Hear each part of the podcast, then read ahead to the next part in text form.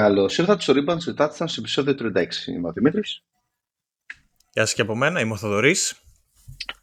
Και αυτό είναι τελείωσε εν τελική, τελείωσε η σεζόν.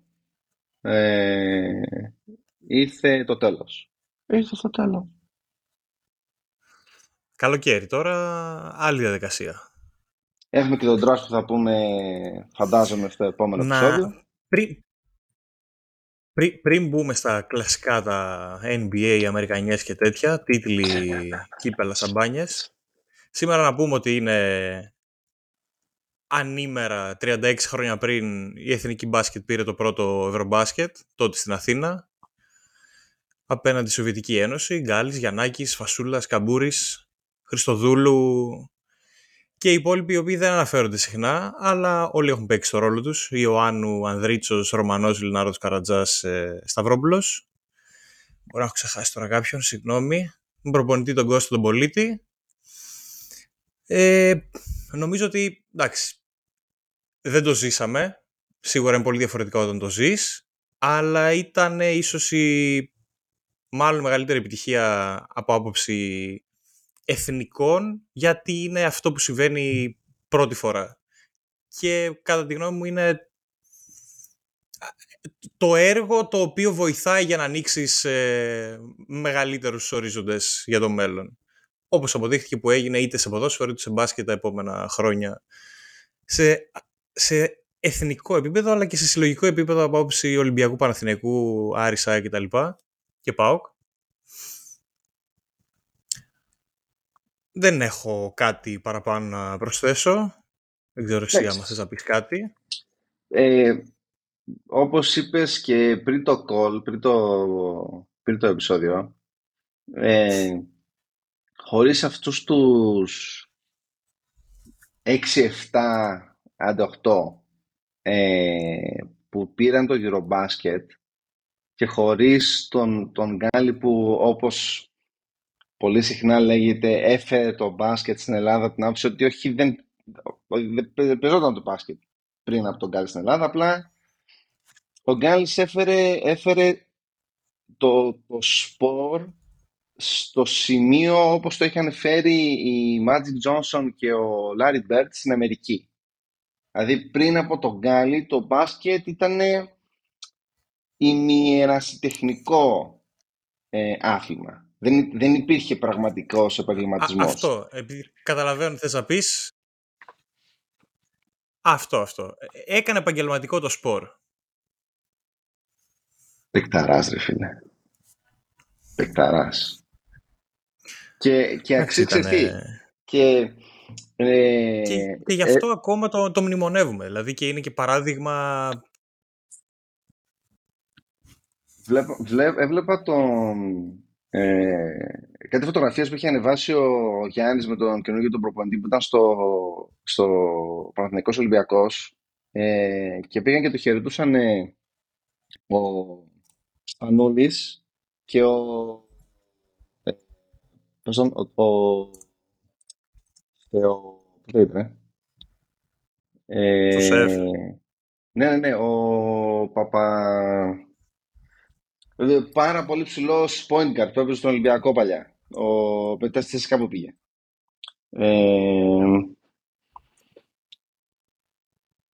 Έλα ρε, πώς λεγότανε.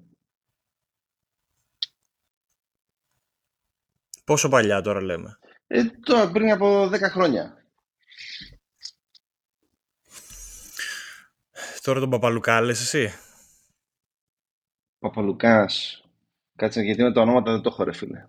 Παπαλουκάς. Με τη στραφή τιμή του που έχω... Ναι, ρε Παπαλουκάς. Ρε.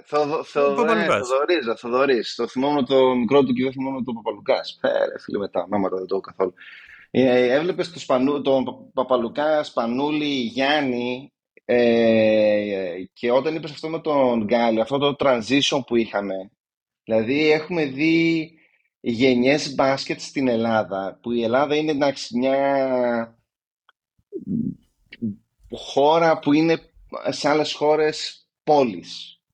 Ε, και ε, αυτή η γενιά του Eurobasket ξεκίνησε κάτι απίστευτα βαθιά ριζωμένο στην ελληνική κουλτούρα και στον ελληνικό αθλητισμό που θα έλεγα στην Ελλάδα τουλάχιστον δύο αθλήματα έχουν πραγματικά επαγγελματικές ε, ρίζες να το πω. Το ένα είναι το μπάσκετ πάνω απ' όλα και το δεύτερο θα έλεγα ίσως είναι το, το πόλο. Ίσως.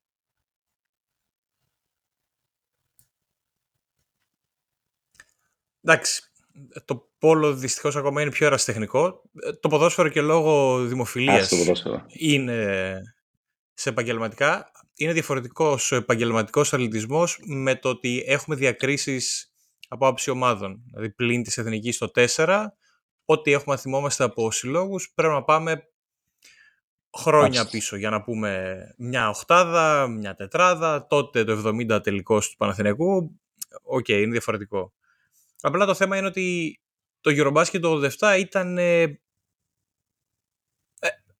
έδειξε στον κόσμο ότι μπορείς μέσω του αθλητισμού να πετύχεις κάτι μεγάλο ή μπορεί να σου δώσει ένα επάγγελμα. Ε, δεν είναι, δεν είναι πλέον χόμπι. Όντως. Όντως.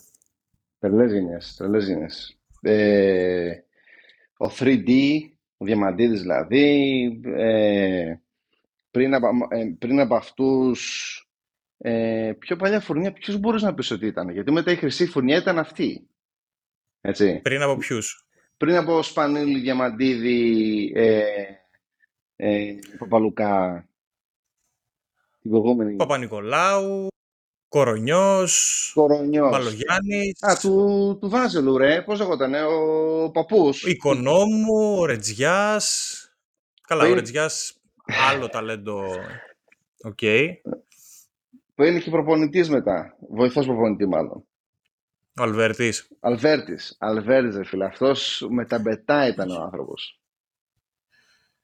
Εντάξει, εκείνη η ομάδα είχε, ε, ενώ είχε ημιτελικούς, είχε πάντα την ατυχία να μην τα, να μην τα, όχι να μην τα πηγαίνει. Εντάξει, okay, ένας ημιτελικός είναι το χάνεις, δεν έγινε για κάτι. Απλά έχει περάσει στο μυαλό μας ότι δεν ήταν τόσο επιτυχημένες ομάδες γιατί δεν πήρανε μετάλλιο, αλλά αν το σκεφτείς ψυχρά, είναι πολύ πιο επιτυχημένες σε σχέση με τις εθνικές που κατεβάζουμε τα τελευταία 10, σχεδόν 15 χρόνια. Ξέρεις τι γίνεται. Τότε είχαμε, είχαμε παίκτες. Δεν είχαμε την τεχνογνωσία, δεν είχαμε τους προπονητές. Όταν ήρθαν ο Μπράντοβιτς και ο Ντούντα και όλοι αυτοί εδώ πέρα στην Ελλάδα και έγινε μετά πανικός και, και πριν από αυτούς κάποιοι άλλοι που είχαν έρθει ε, και ο Μπλαντ που είχε έρθει μετά και ένα σωρό που είχαν έρθει και ο, πώς ήταν όσο ο Ισραηλινός ο Χασάπης Πίνι Γκέρσον Ναι, ένα μπράβο ε, όλοι αυτοί που είχαν έρθει είχε έρθει τόσο γνώση και τώρα έχεις προπονητανάδες ε, Ελλάδα, έτσι. Δηλαδή έχεις τους δύο τους τεράστιους, τον Σφερόπουλο και τον τρελό επιστήμονα τον Μπαρτζόκα. Ε, και μετά έχεις και άλλους όπως είναι στις ελληνικές ομάδες περισσότερο. Αλλά και κάποιους που είναι στο, στο εξωτερικό που έχουν κάνει πολύ καλές δουλειές. Ναι, εντάξει. Απλά το θέμα από άποψη παικτών στην εθνική είναι ότι δεν ξέρω πόσο αισιόδοξα είναι τα πράγματα στο κομμάτι των παικτών. Δηλαδή τώρα η τελευταία τώρα του Σλούκας Παπα-Νικολάου αυτή η γενιά μετά από αυτούς δεν βλέπω κάτι που να πεις ότι ναι, ωραία, έχει κάτι να έρχεται τα επόμενα χρόνια. Ε, σε αυτό το κομμάτι είμαι λίγο απεσιόδοξος. Δεν έχω δει ούτε κι εγώ κάτι, αν και μου έχει πει ένας γνωστός που ασχολείται με το συγκεκριμένο κομμάτι, όχι στις φουρνιές αυτές που είναι τώρα, ξέρεις, οι 17, 18, 20 κάτι, στις μικρές μικρές φουρνιές, στους, ε, το εφηβικό, και κάτω, εχει δει μερικά πολύ καλά ταλέντα. Τα οποία για να εμείς για να τα δούμε θέλει 10 χρόνια ουσιαστικά. Ναι, αλλά εντάξει, εκεί πρέπει να αλλάξει και λίγο ε, η ομοσπονδία, το πώς παίζουν οι ομάδες, με τι παίκτες παίζουν οι ομάδες. Πρέπει να αρχίσεις να φτιάχνεις και που γίνονται κάποια βήματα να, να αποκτήσει η Α2 μια μεγαλύτερη έγκλη το οποίο είναι απαραίτητο για να έχεις ένα μπασκετικό πρωτάθλημα Α εθνικής, είναι απαραίτητο εννοείς... οι χαμηλές κατηγορίες. Τι, τι εννοείς μεγαλύτερη, πρέπει να αποκτήσει κάποια έγκλη. Ναι, θέλω να πω μεγαλύτερη σε σχέση με αυτό που βλέπουμε τα τελευταία χρόνια. Φέτος, μετά την αλλαγή διοίκησης ε, στην ΕΟΚ, φέτος έχει γίνει μια προσπάθεια να κάνουμε κάτι καλύτερο για την Α2. Και βρίσκονται σε αυτό το δρόμο ότι κάθε χρόνο να το εξελίσσουν. Ότι και του χρόνου να προσθέσουμε κάτι, να μπορέσουμε να το κάνουμε όχι απαραίτητα πιο ανταγωνιστικό, γιατί είναι λίγο υποκειμενικό τώρα το ανταγωνιστικό, γιατί μπορεί να διεκδικούν άνοδο οι 10 ομάδες από τις 16, αλλά να είναι κακή η ποιότητα. Είναι προτιμότερο να έχεις 4 ομάδες δυνατές, αλλά να γίνει κάτι και αυτές οι ομάδες να έχουν και κάποια χαρακτηριστικά επαγγελματικού συλλόγου. Δηλαδή, να μην διεκδικεί η ομάδα άνοδο και να συζητάμε τώρα τον Ιούνιο ότι ωραία, τώρα αυτοί ανέβηκαν. Ναι, αλλά δεν έχουν ξέρω εγώ, το 1 εκατομμύριο που η Α1 που δεν έχει το γήπεδο ή πρέπει να γίνονται κινήσεις από πριν για να μπορεί η ομάδα να ανεβαίνει και κατηγορία. Δηλαδή, όχι ότι παίζω μια χρονιά και μετά τους λένε ότι «Α, τώρα δεν μπορούμε να ανέβουμε, δεν πληρείτε τις προϋποθέσεις, θα ανέβει, ξέρω εγώ, ο πέμπτος ή κάτι wild card και τέτοια». Αυτά τα θέματα πρέπει λίγο να τα ξεκαθαρίσουμε. Αλλά τέλος πάντων την πάμε λίγο αλλού την κουβέντα τώρα. Ε, θες να προχωρήσουμε σε ένα λίγο πιο ψηλό επαγγελματικό επίπεδο από την Α2 στους τελικούς του NBA. Ε, ναι, ναι, ας πάμε. Τελείωσε και εκεί το πανηγύρι. Ε, το... Λοιπόν, εμείς έχουμε, έχουμε συζητήσει μέχρι το τρίτο μάτζερ, έχουμε πει το τέταρτο και το πέμπτο. Ε, εσένα πώς σου φάνηκαν τα δύο από αυτά μάτς, ε, ε, ε, γιατί εγώ απόλαυσα μόνο το τελευταίο, από την αλήθεια. Εντάξει, το τελευταίο γιατί ήταν σκύλο λασπομαχία. Ναι, ρε, ήταν και αυτά τα... Ε, στο, στο, τέταρτο ήταν και ο τραυματισμός που... Ποιανού; Ε, τραυματισμός του με το, με το Αστράγαλο. Ε, καλά, εντάξει, δεν έδειξε να έχει πολύ πρόβλημα. Ναι, δεν okay. είχε πρόβλημα, τη βγήκε έξω, ξέρεις, και χάλασε λίγο τη, τη διάθεση, ρε, εσύ, και ήταν και μεγάλη διαφορά στο σκορ, ενώ στο τέταρτο ήταν ειδικά προς το τέλος, ήταν λασπομαχία και είδες και έκανε μια, ένα guest ε, star εμφάνιση ο Butler που είχες το δεις από τον τελικό της Ανατολής.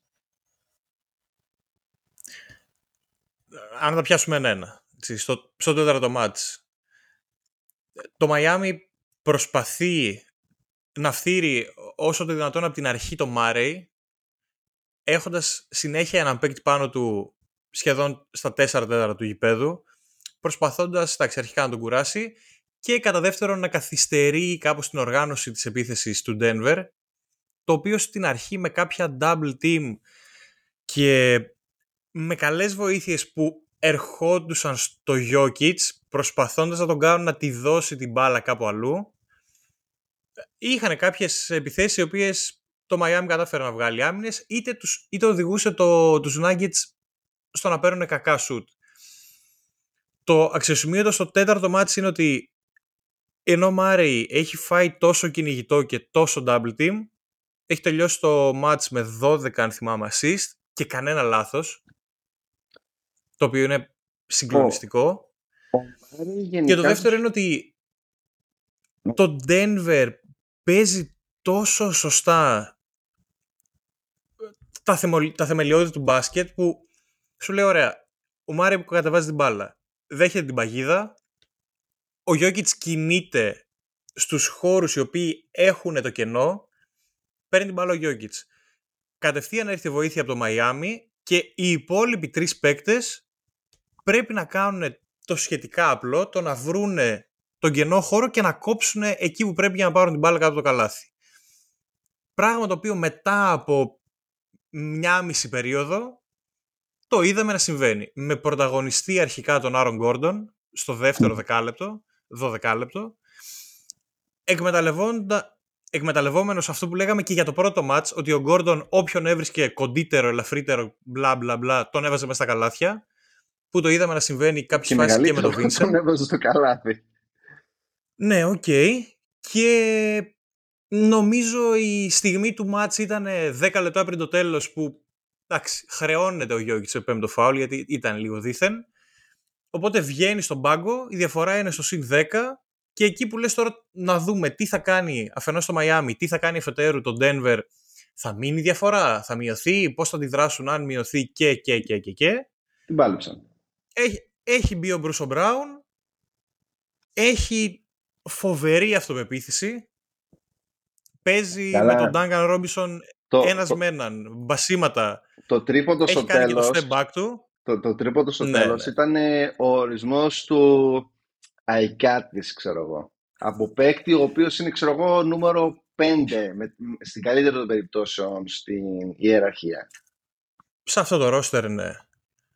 Και θέλω να πω ότι στο συγκεκριμένο παιχνίδι, ε, ενώ εντάξει, είναι αστείο και μόνο που το συζητάμε, ότι βλέπεις το Γιώργης και λες δεν έκανε καλό μάτς. Δεν έκανε καλό μάτς. Θέλω να πω ότι δεν ήταν αυτό που ήταν π.χ. στο τρίτο μάτς. Είχε τρία κλεψίματα, τρεις τάπες, 7 deflections και τα tackling που έχει κάνει έχει κόψει καθαρά καλάθια για το Μαϊάμι. Κάνα δύο φορές γιατί η πάσα πήγαινε προς τη ρακέτα και έχει κόψει μια ελεύθερη πάσα σε ένα ελεύθερο τρίποντο ή στο Vincent ή στον Μάρτιν που καταλαβαίνουμε και αυτή μπορεί να είναι φαινομενικά εύκολη πόντι και κρατάω ένα highlight τελειώνοντας το πρώτο ημίχρονο σε ένα πλάγιο pick and roll παίρνει το screen ο Λάουρι βγαίνει 45 και πάει να δώσει σκαστή μπάλα προς τη ρακέτα νομίζω προς τον Αντεμπάγιο που κόβει. Και επειδή ο Γιώκητς απλώνει το πόδι προσπαθεί ο Γιώκητς να αλλάξει τη φόρμα της πάσας και ο Γιώκητς τον, τον οδηγεί σε λάθος και του κλέβει και την μπάλα. Ε, Καταρχάς, αυτό που είπες τώρα με το απλό το πόδι, ε, εμένα προσωπικά με εκνευρίζει το συγκεκριμένο κομμάτι. Γιατί πολλοί το λένε, «Α, το κάνει ότι αφού το επι- επιτρέπεται, γιατί να μην το κάνει, ξέρω εγώ. Δεν είναι, δεν είναι φάουλ, δεν κάνει κάτι. Ε, αλλά δεν είναι μπάσκετ, ρε φίλε, αυτό το κομμάτι, αυτή η κίνηση.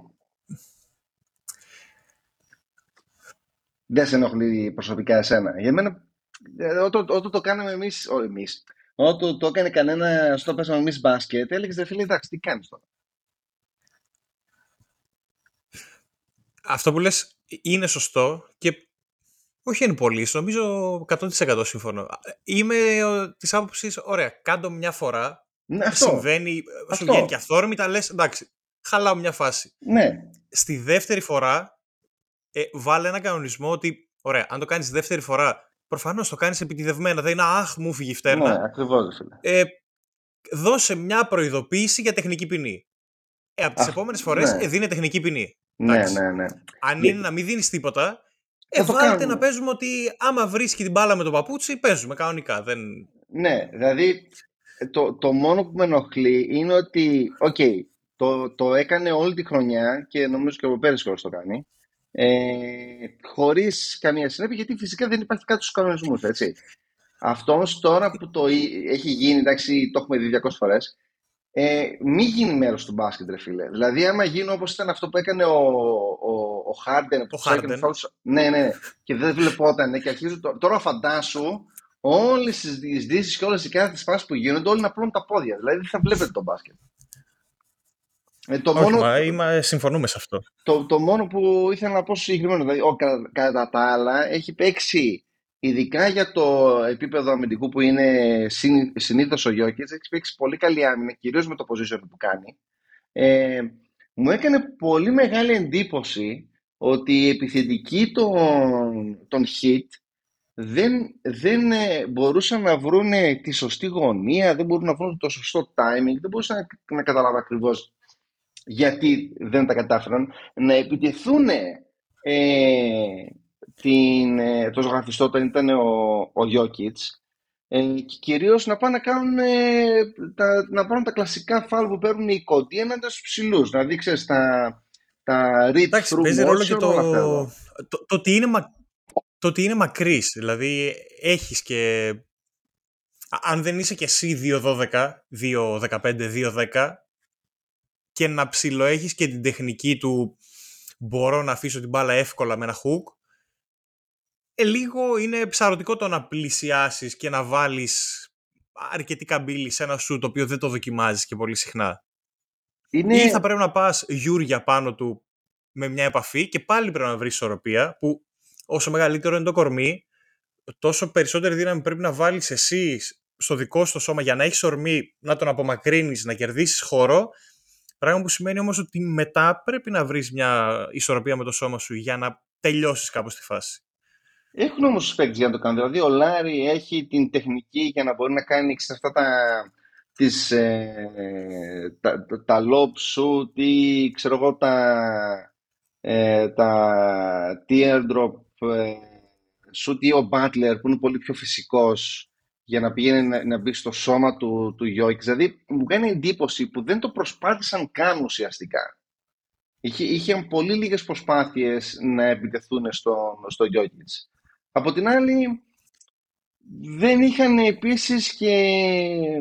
Δεν είχαν τα πόδια. Βασικά, όχι δεν είχαν τα πόδια, δεν είχαν τη, την ένταση. Δεν είχαν ανάσες, ρε συ. Δεν, δεν, νομίζω ότι έχουν υπερβεί τον εαυτό τους δύο φορές σε τρεις σειρές, γιατί και, οι Νιξ ήταν πιο του χεριού τους. Στο Milwaukee για να το περάσουν, OK, okay, τραυματίστηκε ο Κούμπο, μπήκε στα τελευταία δύο μάτς όπως μπήκε. Παρ' όλα αυτά έπρεπε να κάνουν ήδη μία υπέρβαση. Έπαιξαν και παίζοντας μετά με τους Celtics έπρεπε να ξανακάνουν μια υπέρβαση σωματική σε πρώτη φάση, αλλά και να βρεις πρωταγωνιστές σε ρόλο, σε ρόλο ενός δεύτερου στάρ. Π.χ. στη σειρά με τη, με τη Βοστόνη ήταν ο Μάρτιν ή ήταν ο Βίνσεντ. Κάτι αντίστοιχο που έγινε και στο Milwaukee. Το να το κάνεις τρίτη σερή φορά. Και ο Ρόμπινσον. Με ομάδα όμως... Ναι, με ομάδα όμως που το Denver ήταν πρώτα απ' όλα πολύ πιο διαβασμένο, πολύ πιο άνετη πνευματικά. Δηλαδή δεν είχαν ότι αμάν, ρε εσύ αυτοί παίζουν ζώνη. Τώρα έχουμε πάθει εγκεφαλικό. 7 λεπτά μέχρι να καταλάβουμε τι γίνεται. Δεν έχουμε ξαναδεί ποτέ ζώνη στη ζωή μας. Δεν, μπορούμε, δεν ξέρουμε πώς λέει αυτό το πράγμα. Δηλαδή, το Denver είπε ότι Α, θα μας παίξετε ζώνη τέλεια από 4-0. Ε... Δηλαδή, έχουμε φτάσει στο άλλο άκρο σε αυτή, σε αυτή τη σειρά. Ένα άλλο πράγμα που μου έκανε εντύπωση είναι ότι σε όλα τα series που είδαμε μέχρι τώρα, αυτό ήταν το πρώτο μου έκανε πάρα πολύ μεγάλη εντύπωση αυτό. Ότι και οι δύο ομάδες ήξεραν να κάνουν οι, οι, οι περιφερειακοί της, όλοι τους όμως οι περιφερειακοί τους παίκτες, ήξεραν να κάνουν κάθε τι πάσα στο ζωγραφιστό. Δεν ξέρω πώς ομάδες όπως οι Bucks, οι Celtics, οι ε, Lakers, οι ε, Suns, ε, ποιες άλλες μεγάλες ομάδες, οι, οι, ναι, είναι και Warriors. Και Warriors έλεγα. Δεν μπορούν να κάνουν κάθε πάσες. Δεν καταλαβαίνω τι, τι κολλήματα είναι αυτά εδώ πέρα. Δεν, ξέρουν, δεν μπορούν. Τι γίνεται. Να βλέπεις hit nuggets, κάθε πάσες ανα, ανα, ανα, μία φορά στις τρεις. Ε, νομίζω ότι είναι πιο πολύ το ότι ε, επειδή ξέρουν αυτές οι ομάδες ότι έχουν σκορ από άλλα plays, τα οποία, εντάξει, θα μου πεις, είναι πιο εύκολο το να σκοράρεις στο ένας με έναν για να κάνεις ένα step back shoot. Εντάξει, για τον Durant, για τον Booker μπορεί να είναι μια καλύτερη επιλογή από το να έρθει μια παγίδα πάνω του στα 6,5 μέτρα να μην έχει τρίπλα και να περιμένει, γιατί είναι και μια λειτουργία ομάδας, να περιμένει τον αντίστοιχο Gordon, τον αντίστοιχο Brown, τον αντίστοιχο Brown, τον αντίστοιχο Jeff Green να κόψει 3,5 μέτρα προς τη ρακέτα, να πάρει την παλίτσα και να καρφώσει. Είναι λίγο γενική λειτουργία ομάδας. Άμα δεν το δουλεύεις, προφανώς τελευταία στιγμή δεν θα σου, δεν θα σου βγει. Νομίζω ότι όταν δυσκολεύεσαι, τα πρώτα πράγματα που θα σου έρθουν στο μυαλό είναι το τι έχεις μάθει στην εκπαίδευση. Να το πω έτσι πολύ απλοϊκά. Ε, νομίζω ένα άλλο, ένα, μια άλλη πηγή του συγκεκριμένου θέματος είναι ότι με τα analytics και αυτά που έχουν μάθει όλοι ότι ή θα βαράσει τρίποντο ή θα πας και θα καρφώσει την πάνη, θα κάνεις layup και ενδιάμεσα ουσιαστικά δεν έχουμε τίποτα, έτσι. Άσε τι κάνουν οι, οι, οι Suns που το έχουν πάρει το ακριβώς ανάποδο. Ε, αυτό που ότι όλοι κάθονται και κοιτάνε αυτόν που έχει την μπάλα σαν χάνει, σαν ξέρεις, ε, τι να σου πω, σαν, σαν, σαν κώνοι και δεν κάνουν κίνηση. Δηλαδή ούτε και οι Warriors φέτος το είχαν αυτό το κλασικό motion που γύριζαν, γύριζαν, γύριζαν, γύριζαν όλοι γύρω-γύρω, μόνο ο Στεφ το έκανε κυρίως. Ε, και οι Nuggets και οι Heat το είχαν σε πολύ μεγάλο βαθμό αυτό το πράγμα. Δηλαδή με το που είχε κάποιος την μπάλα, OK, okay, πώς κουνιέται η άμυνα σε, σε αντίδραση, να κινηθούμε κι εμείς για να εκμεταλλευτούμε αυτό το rotation και το switch που κάνει η άμυνα. Αυτό εδώ πέρα το κάνουν μόνο οι Nuggets και οι Heat. Σε μεγάλο βαθμό τουλάχιστον. Και είναι χαρακτηριστικό των Nuggets ότι έχουν καταφέρει να κλείσουν μια σειρά σχετικά ε, εύκολα. Δηλαδή το τέταρτο παιχνίδι έκλεισε σχετικά εύκολα. Δεν είχε κάποια πίεση. Ή το πρώτο ας πούμε. Τα ποσοστά που έχει το Denver από το τρίποντο είναι εντελώς γήινα. Δηλαδή έχουν ένα 33,33% Δηλαδή σε πέντε μάτια έχουν βάλει 43 τρίποντα στα 129.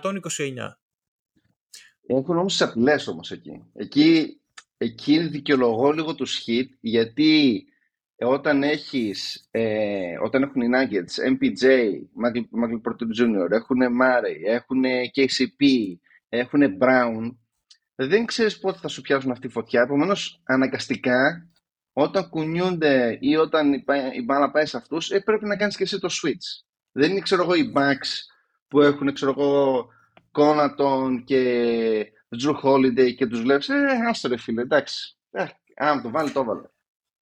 Μαζί σου, δεν διαφωνώ, αλλά ο, π.χ. ο Michael Porter Jr. που είναι άξιος αναφοράς για το πέμπτο match με τον τρόπο τον οποίο έχει παίξει και αμυντικά και επιθετικά σε όλη τη σειρά έχει λιγότερο από ένα στα 5,5 τρίποντα ανά μάτς.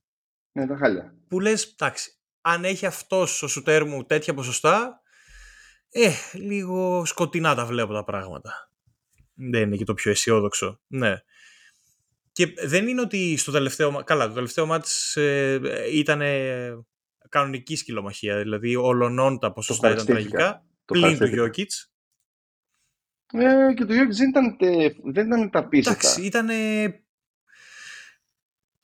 Δεν ξέρω για το πέμπτο μάτς άμα ε, θες να πεις κάτι. Το πέμπτο μάτς, ε, βασικά περίμενε, ε, δεν είπαμε για τον Gordon. Βασικά. Τον άλλο Gordon. Που... Για, για το πέμπτο μάτς. Για, ναι, γιατί είπε για το πέμπτο μάτς, ε, άμα έχεις να πεις τίποτα. Ναι, γιατί για το τέταρτο νομίζω ότι δεν ξέρω τι άλλο να... Ε, κάτσε να σκεφτώ. MPJ είπες. Ε, KCP εντάξει δεν έκανε τίποτα. Brown έκανε μερικά ενδιαφέροντα πράγματα.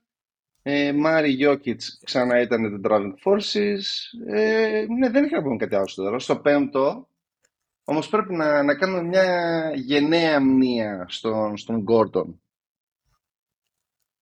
Γιατί όπως στο, στο, στο τρίτο μάτς που έκανε ο, ο Christian Brown ε, το μάτς της ζωής του, ε, θα έλεγα ότι το, το πέμπτο μάτς ήταν το μάτς της ζωής του Gordon.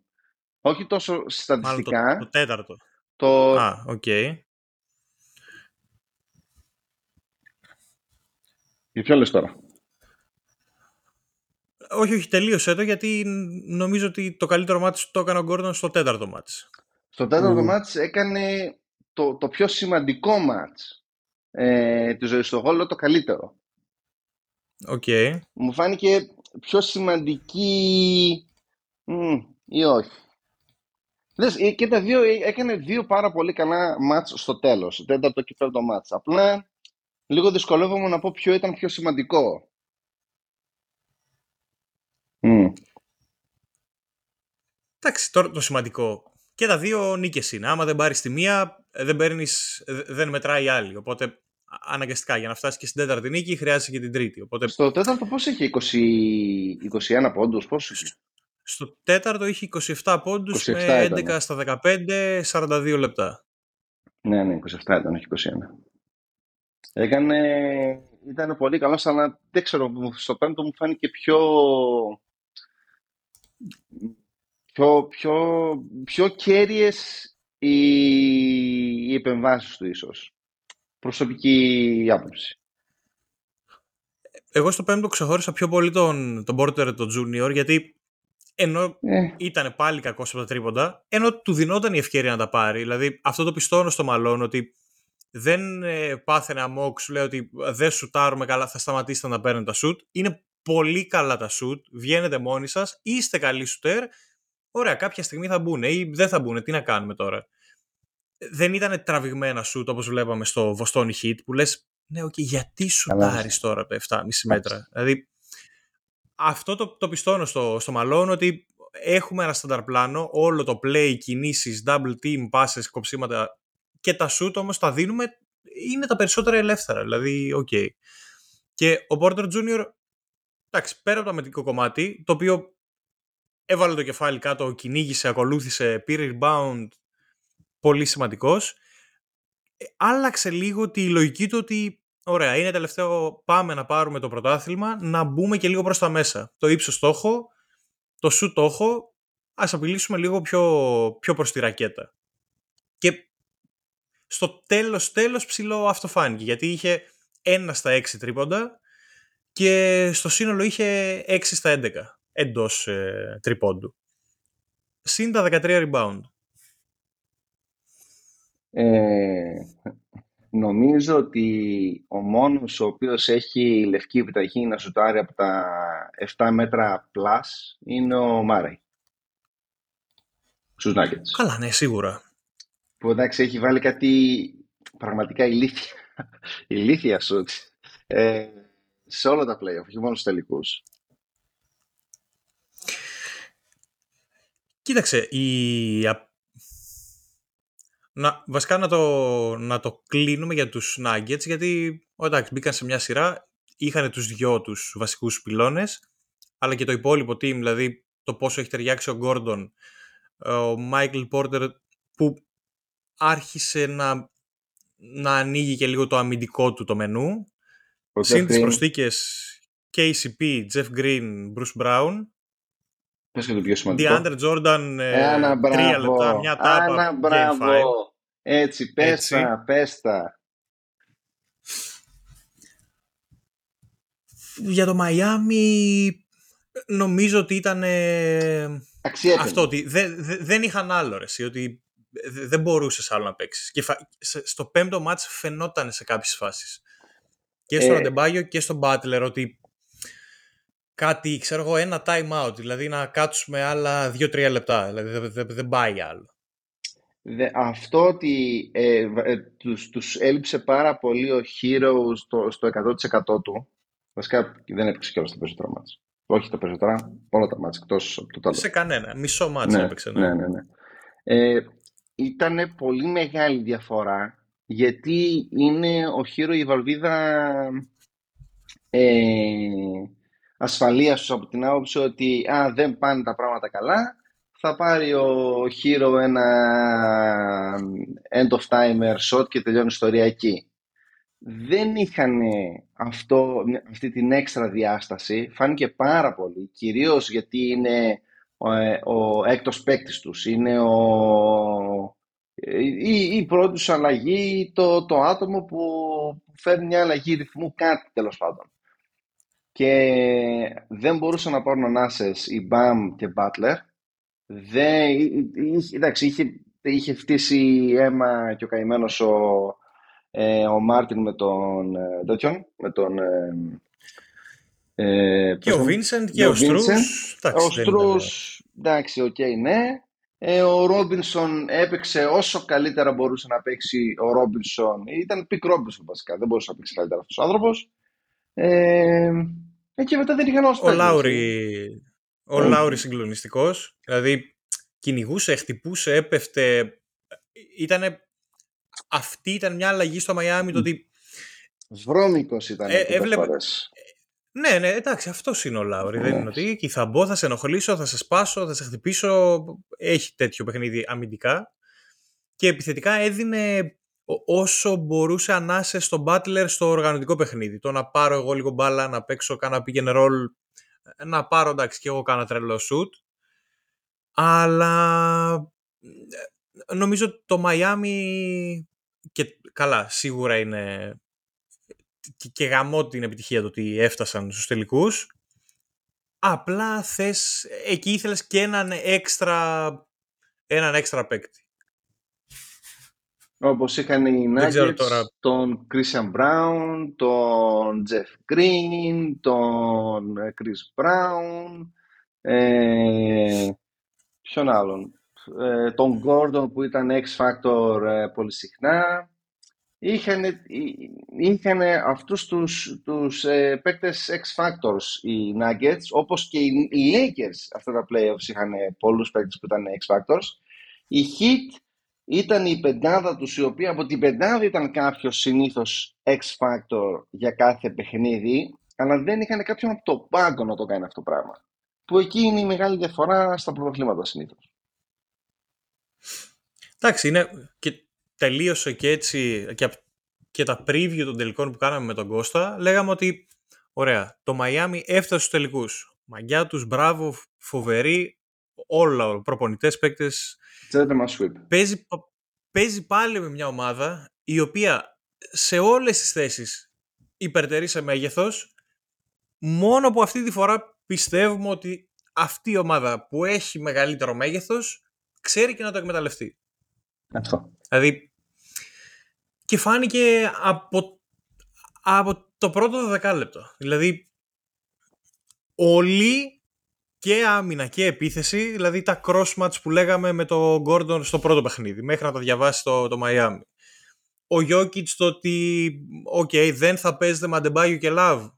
Πρόβλημά σας. Πρέπει να βάλετε το Love μέσα. Ε, αμυντικά, OK, okay, δεν σουτάρει okay, ο Michael Porter Jr. Ωραία. Αμυντικά όμως είναι εκεί ένας παίκτης ο οποίος είναι κοντά στα, είναι πάνω από 2-5 που και να τον περάσει στο screen θα σε ακολουθήσει από πίσω θα είναι ένα εμπόδιο για το σουτ. Τα rebound του θα τα πάρει, οπότε δεν θα έχεις εύκολο το επιθετικό rebound. Ο KCP, άστοχος, άστοχος. Στο δεύτερο παιχνίδι τραγικό στη συγκέντρωση, ήταν σε άλλο γήπεδο μαζί σου. Τα χέρια του όμως θα είναι στην μπάλα. Θα σε κυνηγήσει όπου και να πας. Θα, θα σπάσει τα screen. Κοίταξε, και κάποιες φορές θα βάλει και τα τρίποντα τα ελεύθερα. Θα επιτεθεί και στην ο...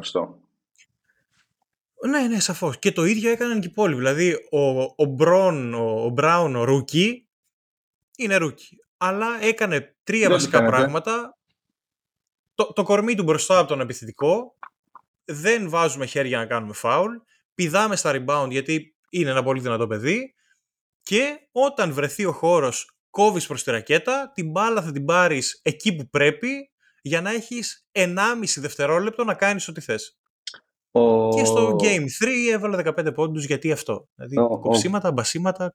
Ο Christian Brown μου θύμισε, μου θύμισε, φαίνεται πώς θα ήταν ο, ο Τότε Διβιτσένζο αν ήταν καλός στο μπάσκετ.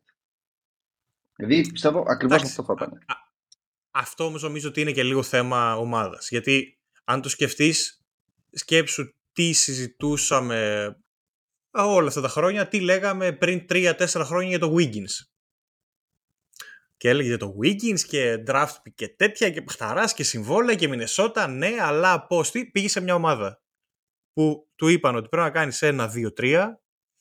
Είσαι αθλητικός, είσαι μακρύς, σουτάρεις, οκ, θα το κάνουμε ok plus, τέλεια. Ναι, Κούμπωσε ναι, στους περσινούς τους Warriors, άλλος παίκτης. Ε, ναι, εντάξει, στο Divincenzo δεν μπορείς να το πεις αυτό, σου ήταν πριν, δεν ήταν, ξέρω εγώ, σε κακή ομάδα. Ναι, δεν, δεν λέω ότι είναι κακή ομάδα, αλλά θέλω να πω ότι ανάλογα για την ομάδα μπορείς να αξιολογήσεις διαφορετικά και τον παίκτη. Το ίδιο, ας πούμε, έγινε και με τον Gordon. Δηλαδή, θυμήσου τι συζητιόταν για τον Gordon στους Magic και τι συζητάμε για τον Gordon που δεν είναι ότι ο Gordon κάνει κάτι το εξωφρενικό.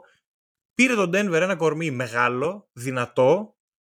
Μπασκετικά δεν είναι... Η τρίπλα του είναι σαν του, ξέρω εγώ, σαν του Brown του Celtics. Δεν είναι ότι τρελαίνεσαι. Όχι ρε εσύ, όχι ρε εσύ. Δεν είναι τόσο κακός. Δεν είναι τόσο κακός να ναι. την μπάλα. Εντάξει. Είπαμε, σουτ έχεις; Οκ, δεν πεθαίνουμε κιόλας. Ωραία, θα κάνεις 4-5 βασικά πραγματάκια. Άμυνα, ε, εξαιρετικός. Rebound, είπε φανταστικός. Ο Γιόκιτς. Post plays. Ε, αυτό που είπε ο Γιόκιτς στο post game, δεν θυμάμαι, νομίζω στο post game του, του Game 4, του προηγούμενου match, είναι ότι η μεγαλύτερη διαφορά στον Gordon που παίζει έτσι είναι ότι αποδέχτηκε ότι δεν είναι ο Star. Αυτό. Αυτό που είναι πολύ μεγάλο βήμα στην καριέρα ενός παίκτη νούμερο ένα. Συνήθως γίνεται στα τελευταία χρόνια της καριέρας σου αλλά είναι πολύ σημαντικό γιατί φαίνεται η διαφορά στη στόμφα το πούμε, του, του χαρακτήρα που έχει π.χ. ο Άρον Γκόρντον με τον, τον άλλο τον, ε, πώς λέγεται το Καραγκιόζης που παίζει στους Grizzlies; Ε, που την έλεγε στο Λεμπρόν. Τον Dylan Brooks. Α, να μπράβο. Φαίνεται εκεί η διαφορά, δηλαδή το mentality, αυτό δεν τον αποδεχτείς ότι ρε φίλε, εγώ έχω ένα συγκεκριμένο ρόλο και θα το κάνω και τελείω ιστορία. Κάνει τεράστια διαφορά τόσο στον παίκτη όσο και στην ομάδα. Μπράβο τους. Μπράβο τους. Ε, λοιπόν, να, να το κλείσουμε λίγο εδώ στους τελικούς για να πούμε, μιας και μιλάμε και τον Gordon, ε, για το μέλλον των Nuggets. OK. Okay. Ε, ε, αισιόδοξο. με μια λέξη. Έλα ρε. OK. Okay. Ε, νομίζω ότι δεν χρειάζεται να, να ψάξουν και πολλά πράγματα. Δηλαδή, αφενός να είναι στοιχειωδώς τυχεροί να μην έχουν τραυματισμούς, που, εντάξει, όλες οι ομάδες το θέλουν αυτό, αλλά πήρες ένα πρωτάθλημα με έναν κορμό που οι δύο μεγαλύτεροι σου, ο Γιώκητς και ο, και ο Gordon, είναι στα 28 τους, ο Μάρε είναι στα 26 και κάτι, ο Michael Porter είναι στα 25, ο KCP είναι στα 30, OK, okay. ο Bruce Brown είναι στα 27 και ο Braun είναι rookie, είναι 21-22, κάτι τέτοιο. Ε, οι Nuggets έχουν καθόλου picks. Πρέπει να έχουν ένα-δύο picks. Τώρα για τα picks, άσε, δεν έχω ιδέα. Ξέρω ότι αυτό που απασχολεί τους Nuggets για το τωρινό το καλοκαίρι είναι το τι απόφαση θα πάρει ο Μπρούσο Μπράουν με το συμβόλαιό του. Γιατί έχει επιλογή να πάρει Α, τα 6-800. Θα κάνει opt-out και θα κάτσε. Ε, αυτή είναι η πρώτη χρονιά, δεν είναι. Στο... Τώρα, αυτή ήταν η πρώτη του σεζόν και έχει το, την επιλογή να ενεργοποιήσει το συν 1 με περίπου 7 εκατομμύρια συμβόλαιο. Ε, 600, κάτι. Τα ίδια δεν έπαιρνε και φέτος έπαιρνε 6... 400, 6,5 πάνω κάτω, ναι, ξέρω, η αύξηση είναι του 5%. Νομίζω, νομίζω αν κάνει opt-out από το player option που έχει, μπορούν να του δώσουν ως 120 κάτι, 100. Τώρα με το καινούργιο CBA δεν ξέρω πόσο ακριβώς έχει αλλάξει αυτό εδώ πέρα. Ε, ίσως να το κάνουν όπως το έκαναν οι Bucks με τον ε, ε, ε, Πόρτης ε, που δεν μπορούν να του δώσουν πολύ μεγάλο ποσό αλλά μπορούν να του δώσουν ένα χρόνο παραπάνω ας πούμε. Ίσως να το κάνουν έτσι με player option είναι πάλι το τελευταίο. Αυτό που λες πάντως με το CBA είναι ένα θέμα γιατί... Θα μου κάνεις σκατά. Σκέψω ότι έτσι όπως είναι το καινούργιο το CBA νομίζω ότι οι παίκτες οι οποίοι θα ή παίρνουν ή επρόκειτο να έπαιρναν ξέρω από το 23-24 και μετά κάπου στα 10 με 22-23 εκατομμύρια αυτή η κλίμακα παικτών κάπως πάνε να εξαφανιστεί. Τον ήπιανε. Ναι.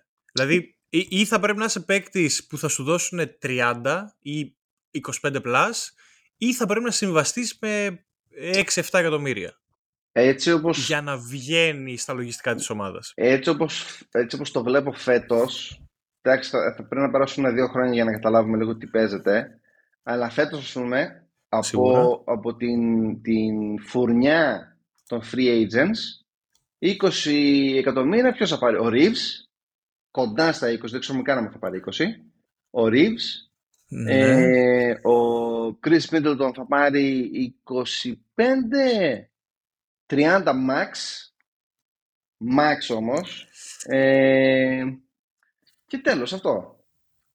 Έχουμε κανέναν άλλο. Α, και ο Χάρντεν. Που ο Χάρντεν θα πάρει 20 κάτι κι αυτός. Θα πάρει 20 κάτι, εξαρτάται σε ποια ομάδα θα πάει.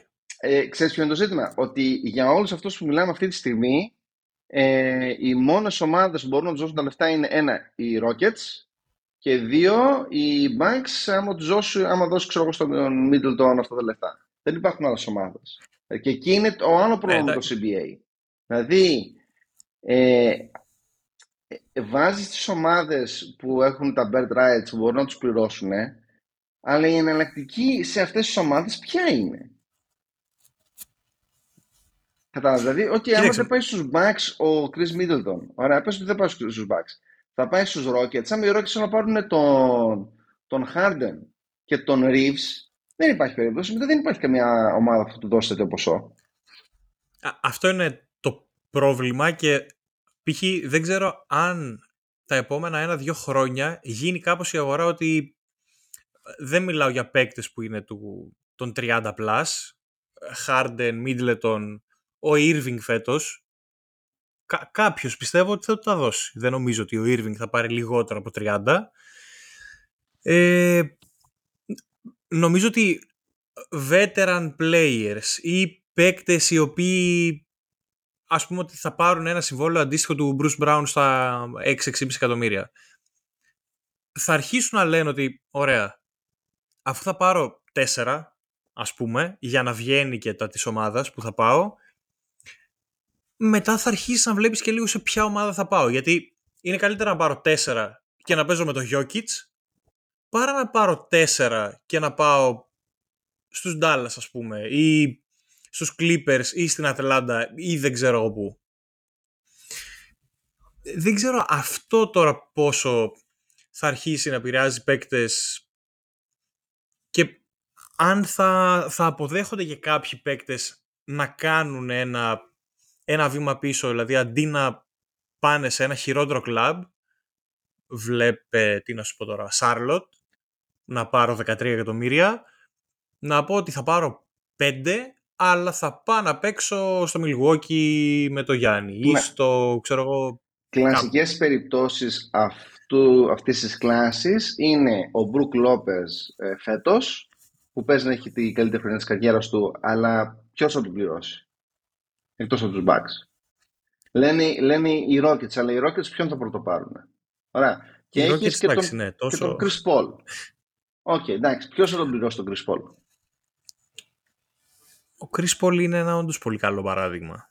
Είναι, είναι αυ, αυτές οι φουρνιές που άλλες χρονιές ήταν το κλασικό ή θα έπαιρνες ξέρω εγώ ένα mid-level exception ή κάτι αντίστοιχο. Το πρόβλημα τώρα είναι ότι με το καινούργιο CBA ότι με το second apron, με το super tax ουσιαστικά που το έχουν βγάλει, δεν έχεις καν το mid-level exception. Τελείωσε. Πάει αυτό εδώ πέρα. Δεν έχεις mid-level και έχεις μόνο ε, minimum ε, συμβόλαια που μπορείς να υπογράψεις και μπορείς να το κάνεις μόνο το καλοκαίρι. Δηλαδή, buyout παίκτες που είχαν κλασικά οι παίκτες όπως είναι οι Celtics, οι Lakers, οι Bucks, οι Nuggets ή οι διάφοροι, τελείωσε. Δεν έχουν ούτε αυτό εδώ πέρα.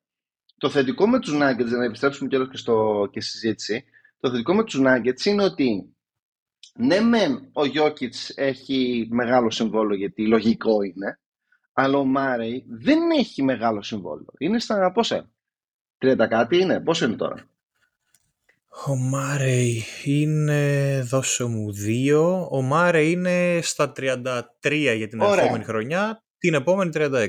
Ωραία, τέλεια. Που είναι, είναι, είσαι σούπερ, γιατί έχεις τον Γιώκης που είναι 50 που εντάξει λογικότατο, ε, έχεις τον ε, Μάρι που είναι 33 και μετά έχεις τον Γκόρντον που είναι στα 22 αν δεν κάνω λάθος τον έχεις άλλα δύο χρόνια. Εκεί, εκεί. Ε, και επομένως έχεις τον... Έχεις και τον Michael Porter Jr. ο οποίος είναι και αυτός στο 33-35. Αυτό το συμβόλαιο δεν μου αρέσει. Η, η, η, η, τετράδα, η τετράδα του, του Denver, ας πούμε για την επόμενη διετία, σε μέσους όρους, είναι 80 και 55, είναι στα 135 με 140 κάτι. Δηλαδή, δηλαδή έχεις δύο χρόνια πριν να έχεις, ε, πριν να φας τη μάπα την ε, νέα πραγματικότητα του CBA ε, που θα είναι το, το second apron, έτσι, γιατί ε, Jokic, ε, Murray, ε, Gordon, ε, MPJ δεν κάνεις κάποια κίνηση με αυτούς και MPJ και δεν μπορείς να το διώξεις κιόλας γιατί το συμβόλαιο ότι είναι λίγο άλμπατρος. Ε, άρα με αυτούς τους τρεις δεν μπορείς να κάνεις κάποια κίνηση. Το, ο KCP του χρόνου όχι αυτή, μετά την αυτή τη σεζόν που μας έχετε δηλαδή του χρόνου θα πρέπει να τον πληρώσει και αυτόν κάτι ε, επομένως το roster σου είναι αρκετά set εκτός από μερικές κινήσεις βετεράνων που θα κάνεις γύρω-γύρω. Αλλά αυτό δεν είναι και κακό κιόλας.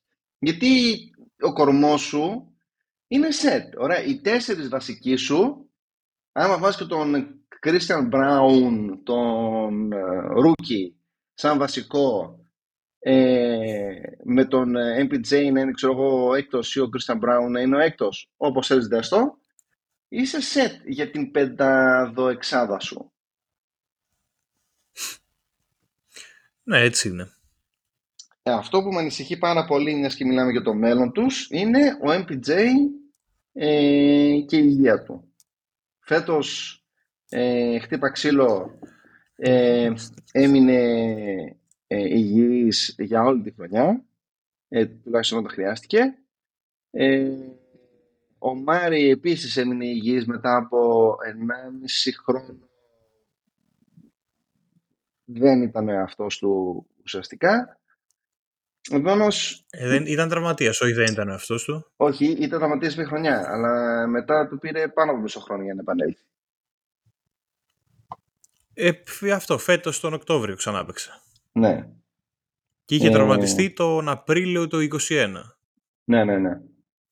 Ε, για το Μάρι, για τραυματισμό δεν ανησυχώ τόσο πολύ, γιατί δεν είχε αντίστοιχους τραυματισμούς στο παρελθόν. Ο MPJ με ανησυχεί πάρα πολύ γιατί είχε πάρα πολλούς τραυματισμούς κάθε χρονιά, εκτός από φέτος. Ε, οι υπόλοιποι. Δες, είναι σε πάρα πολύ καλή κατάσταση. Είναι οι, οι, οι Nuggets είναι αυτή τη στιγμή στην καλύτερη κατάσταση στο NBA από βάση roster αλλά βάσει του CBA δυστυχώς έχουν μια ορολογιακή βόμβα, ας το πούμε, ε, που λέγεται Second Apron, που θα το χτυπήσουν μέσα στα επόμενα δύο χρόνια και θα πρέπει αναγκαστικά να πάρουν κάποιες αποφάσεις. Δυστυχώς. Ναι, εντάξει, από αυτό δεν, δεν γλιτώνεις ούτως ή άλλως. Απλά είναι αυτό που λες, ότι έχουν μια πενταδοεξάδα σίγουρα και για του χρόνου, μαζί με το GCP, ότι είναι σταθερή. Σε πόσο βλέπεις; Ε, γενικά είναι πολύ καλά στημένοι. Εντάξει, πάντα αφήνω εκτός τον παράγοντα υγεία, γιατί ε, ναι, προφανώς άμα τραυματιστεί κάποιος ε, βασικός, ε, αλλάζει όλη η ομάδα. Ναι, δεν το συζητάμε αυτό. Αλλά είναι τη δεδομένη στιγμή και μέχρι να δούμε πώς θα γίνουν όλα τα μπερδέματα το καλοκαίρι με free agents κτλ. Γιατί υπάρχουν παίκτες οι οποίοι μπορούν να αλλάξουν ισορροπίες μιας ομάδας όπως είναι ο Draymond ο Green, ας πούμε. Ή oh, και αυτός πρέπει να δεις τι θα κάνουν οι Lakers με... Ναι, με Χατσιμούρα, με Reeves. Ε, ε, έχει παίκτες που... Ή, ξέρω, ο Μάξο Στρούς είναι φέτος unrestricted free agent από το Miami.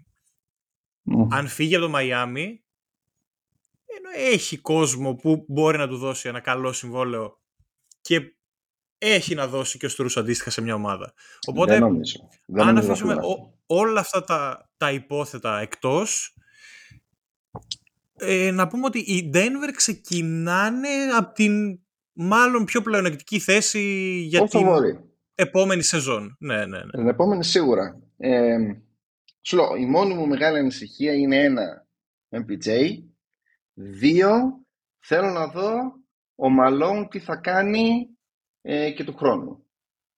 Γιατί εντάξει, έκανε φανταστικά play-off φέτος, θέλω να το δω και του χρόνου. Από, και τόσο από το Malone, ε, όσο και από το Jokic.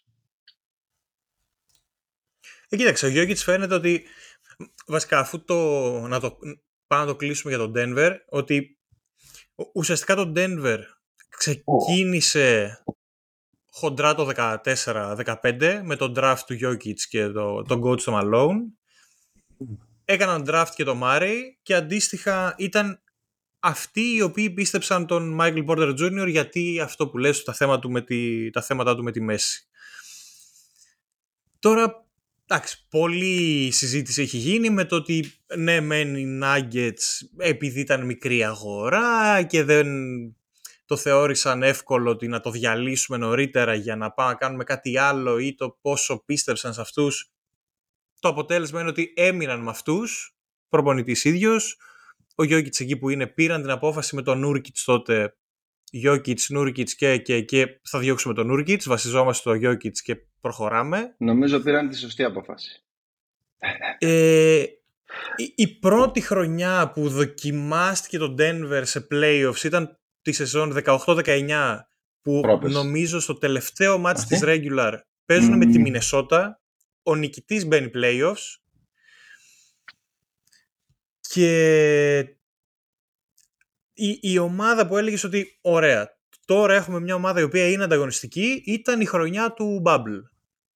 Που εκεί πρώτα εμφανίστηκε ο, ο, ο Bubble Murray. Ναι, ναι. 3-1 με τη Utah. Μάλλον είναι η ομάδα η οποία κατέστρεψε τα όνειρα των Clippers γιατί εντάξει, ήταν, και, ήταν και η πρώτη σεζόν των Clippers και από ό,τι φάνηκε ήταν και η μοναδική σεζόν playoff που ήταν όλοι υγιείς σε όλο το, το run των playoffs, όχι σε κάποια μάτς. Και η επόμενη σεζόν που λες ωραία, αυτοί οι τρεις είναι πάμε έτσι όπως είμαστε. Έχουμε κάνει και ένα πολύ καλό trade με τον Gordon και φαίνεται ότι ο Gordon έχει κουμπώσει καλά στην ομάδα. Και λες ωραία πάμε τώρα playoffs να δούμε και φέτος τι γίνεται. Εκείνο παθαίνει τη ρήξη ο Μάρεϊ, οπότε αλλάζει όλη η κουβέντα για τα playoffs. Εντάξει, έχουν περάσει τον πρώτο γύρο από το Portland, το οποίο πολλοί έλεγαν εντάξει μωρέ, τι Denver και τέτοια ο, και ιστορίες περάσανε το Portland μετά, OK, okay, αποκλείστηκαν από τους Suns, που πήγαν και στον τελικό εκείνη τη σεζόν. Η επόμενη χρονιά είπαν ότι δεν υπάρχει λόγος να ρισκάρουμε, να βάλουμε τώρα το, το Murray σε playoffs με τους Warriors τζάμπα άστο. Οπότε η φετινή χρονιά για μένα είναι ουσιαστικά η δεύτερη χρονιά που το Malone, Jokic, Murray, MPJ έκανε ένα run με τον κορμό που είχε. Τους έκατσε... Μαζί με τον Bubble. Γιατί τα προηγούμενα δύο χρόνια ήταν λίγο ότι τους έκατσε και πολύ ιδανικά φέτος ειδικά. Πες, πες, δεν έχω. Γιατί τα τελευταία 20 μάτς ουσιαστικά της σεζόν ήταν σβηστές, σβηστός κινητήρας. Πήγανε ρελαντή τελείως. Τίποτα. Ούτε καν ρελαντή, σβηστός κινητήρας. Με, που, ναι, που, ναι, ναι. που, ήταν ένα πολύ σημαντικό παράγοντας για την υγεία τους ε, και επίσης φάνηκε πόσο πιο ξεκούραστοι ήταν από όλες τις ομάδες. Δηλαδή οι δυνάμεις που είχαν Φάνηκε και με τους Lakers, φάνηκε και με τους, War, με τους Warriors, με τους ε, ε, Suns, φάνηκε και με τους Heat, φάνηκε με όλους.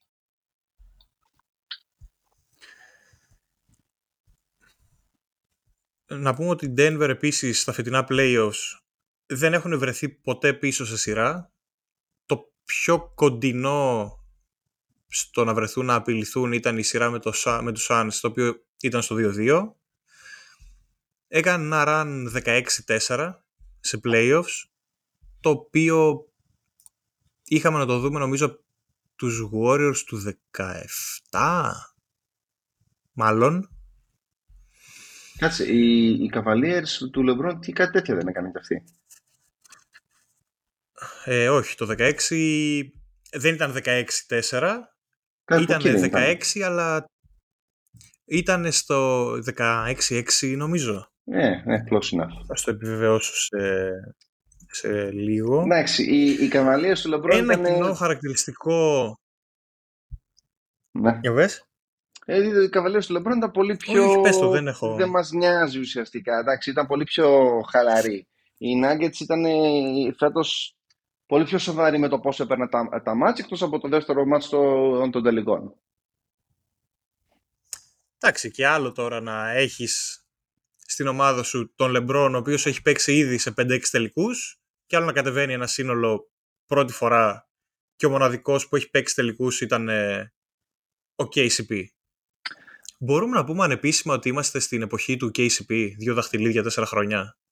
Ε; KCP ερά. Δες, μπορείς να πεις επίσης ότι είμαστε στην εποχή του Ντράντερ Τζόρνταν. Γιατί ο Τζόρνταν με ποιον πήρε δαχτυλίδι. Τώρα το πήρε με τους Nuggets. Ναι, εγώ σου λέω ότι ο KCP έχει πάρει δύο δαχτυλίδια τα τελευταία τέσσερα χρόνια. Ναι, όμως άμα το δεις με το σύνολο με το πόσο λεπτά παίζει και τα πόσα δαχτυλίδια έχει, είναι με διαφορά ο καλύτερο. Ε, δεν, τα δαχτυλίδια είναι ακέραιο, δεν έχει λεπτά και τέτοια. Ένα, δύο, μηδέν, δεν είναι. Ε, τότε KCP, ε. KCP... Ε, ναι, ο KCP είναι ο αντι-Wes Matthews. Ο Wes Matthews δηλαδή έφυγε από τους Lakers, το, το πήραν, έφυγε από τους Bucks, το πήρανε. Ε, με τους, ε, μάλλον το ανάποδο. Ε, και η, ο KCP πήγε στους ε, ε, Nuggets το πήρανε, πήγε και στους ε, ε, Lakers και το πήρανε.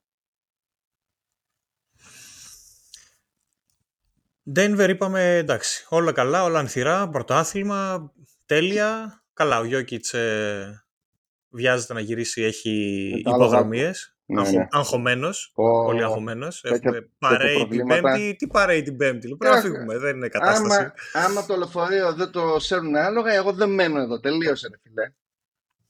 Ε, μ' άρεσε φανταστικά το ότι... Μ' άρεσε φανταστικά. Μ' άρεσε πάρα πολύ το ότι τελειώνει το μάτς. Ε, εντάξει, ο Γιώκητς, Γιώκητς, ε, δεν πανηγυρίζει, δεν κάνει. Έχει φύγει στο Μαϊάμι, έχει συγχαρεί όλο τον πάγκο, παίκτες, coach, ε, staff κτλ. Πολύ ωραία κίνηση. Και για μένα είναι αυτό που σου έλεγα στην αρχή των τελικών ότι ναι ρε, η τελική είναι ας το κλείσει η ομάδα που το παίρνει στην έδρα της. Δηλαδή αυτό το εκτός έδρας είναι λίγο ξενέ. Ε, ξέρεις τι, από όταν το, οι, δύο, οι, οι δύο πιο ε, έντονες, οι δύο πιο έντονοι πανηγυρισμοί που έχω δει από ομάδες τα τελευταία χρόνια που το πήραν είναι οι Lakers και οι Bucks. Οι υπόλοιποι που το έχουν πάρει μου έχουν φανεί αρκετά μπλαζέ. Δηλαδή το πήραν τώρα οι Nuggets, περίμενα ότι την πόλη θα την κάψουν ρε φίλε. Ήταν, ξέρω εγώ, τους έλεγες μετά βγήκαν στην πόλη χωρίς μπλούζες και τα λοιπά και περπατούσαν.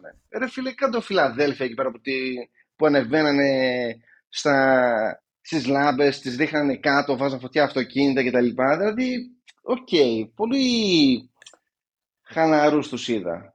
Αλλά Κοίταξε, εμείς στη, στην πολιτεία του, του Κολοράντο είμαστε, έχουμε πάθει. Ε, έχουμε υπερκούποση τα τελευταία χρόνια. Δηλαδή, ο μεγάλος ο Στάνο Κρόνγκε με το Λακρό το πήρε πέρυσι.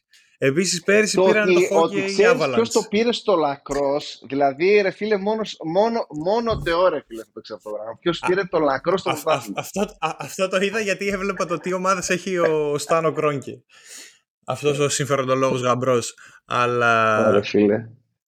Ε, Επίσης φέτος ήταν ωραίο με το, με το hockey γιατί το Miami από 8 seed πήγε τελικό, όπως και η Φλόριντα στο hockey από 8 seed πήγαν τελικό και το έχασαν 4-1 και οι δύο. Η Φλόριντα το είχε πάρει νομίζω και η πρόπερση. Ε, πρόπερση, άστο, εγώ σου λέω για, για φέτος. Αλλά εντάξει, τώρα αυτό που λες για, το, για τον Μπλαζέ, το, το parade είναι, είναι αύριο. Οπότε το τι θα γίνει αύριο, ναι. περιμένουμε. Εντάξει. Ο, ο Γκόρντον έχει δώσει ήδη δείγματα γραφής. Ημίγυμνος μέσα στην πόλη, ωραίο, πάρα μεταξύ, πολύ ωραίο, εγκρίνω, μ' αρέσει. ήμουνα, ήμουνα στο sub των το Nuggets, ε, για να πω συγχαρητήρια και τα λοιπά ε, σε διάφορους μπράβο, ξέρω εγώ, συγχαρητήρια για το ποτάθαμε και τα συμμαζεύω. Και για κάποιο λόγο έπρεπε να αποστάρω συνέχεια το ίδιο βίντεο εσύ. Και ξέρεις, εγώ είμαι στο κινητό.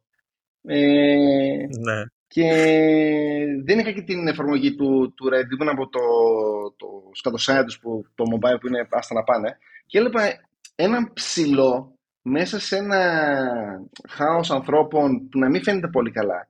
Και λέω ρε φίλε, τι είναι αυτό που ποστάρουν όλη την ώρα, ποιος είναι αυτός εδώ πέρα. Και όσο προχωρούσε, γιατί είχε τη φωτεινότητα στο χαμηλό, Στο τέλος, την τρίτη φορά που είδα ξανά το βίντεο αποσταλισμένο, κάτσα να το πιω στο διάλογο αυτός εδώ τώρα.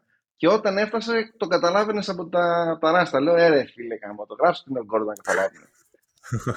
Ξέρω και εγώ να καταλάβω ποιος Ναι. είναι. Νόμιζα ότι είναι ο Μωμό, ο τέτοιος, ο ηθοποιός. Ο Aquaman. Ναι. Ε, Ε, να πούμε Θες να για... πούμε για καμιά κουβέντα για το Μαϊάμι; Ε, δεν τους λέμε και αυτούς καμιά φορά τι θα γίνει. Α- Αυτοί έχουν κάποια, θε... όχι θεματάκια, εντάξει, πρέπει να δουν λίγο με το free agency τι θα κάνουν. Ε, ένα free agent Νομίζω έχουνε. Πρώτο... Α, ψέματα. Δύο Yes, έχουν και το- τον τέτοιον. Έχουν και τον... Ε, Ε, ε, ένας είναι ο Pacers. Στρούς, ένας είναι ο Vincent Και ο τέτοιος, ο Και- άλλος, ο... Ε, Ποιον στο άλλο; Bubble, ε, στο Bubble, στους, ε, στους Pacers που έπαιζε. Ναι, εντάξει, Ο- περίμενε. Η βασική που Ο ας το πούμε Αντίπο. καίγεται το Μαϊάμι, Τον αντίπο. Ο Μάρτινς. άστον ο Λαντίμπο είναι άλλο. Η βασική που καίγεται το Μαϊάμι είναι ο Vincent, Και ο που είναι Μάρτινς. και αυτός unrestricted, ο Strus που είναι unrestricted, ο Μάρτιν έχει, έχει συμβόλαιο για του χρόνου. Οκ. Δεν έχει... Ε, ο Vincent δεν θα τα πάρει καμιά 17 εκατομμύρια. και δεν ξέρω τι θα κάνουν με τον Love, που είναι unrestricted και αυτός. Minimum. Για να του αρέσει. Δεν διαφωνώ, αλλά είναι πολύ καλό το να έχεις το roster στον Kevin τον Love. Ε, εγώ νομίζω ότι οι Heat δεν έχουν καθόλου picks, δεν ξέρω πού τα βρήκανε.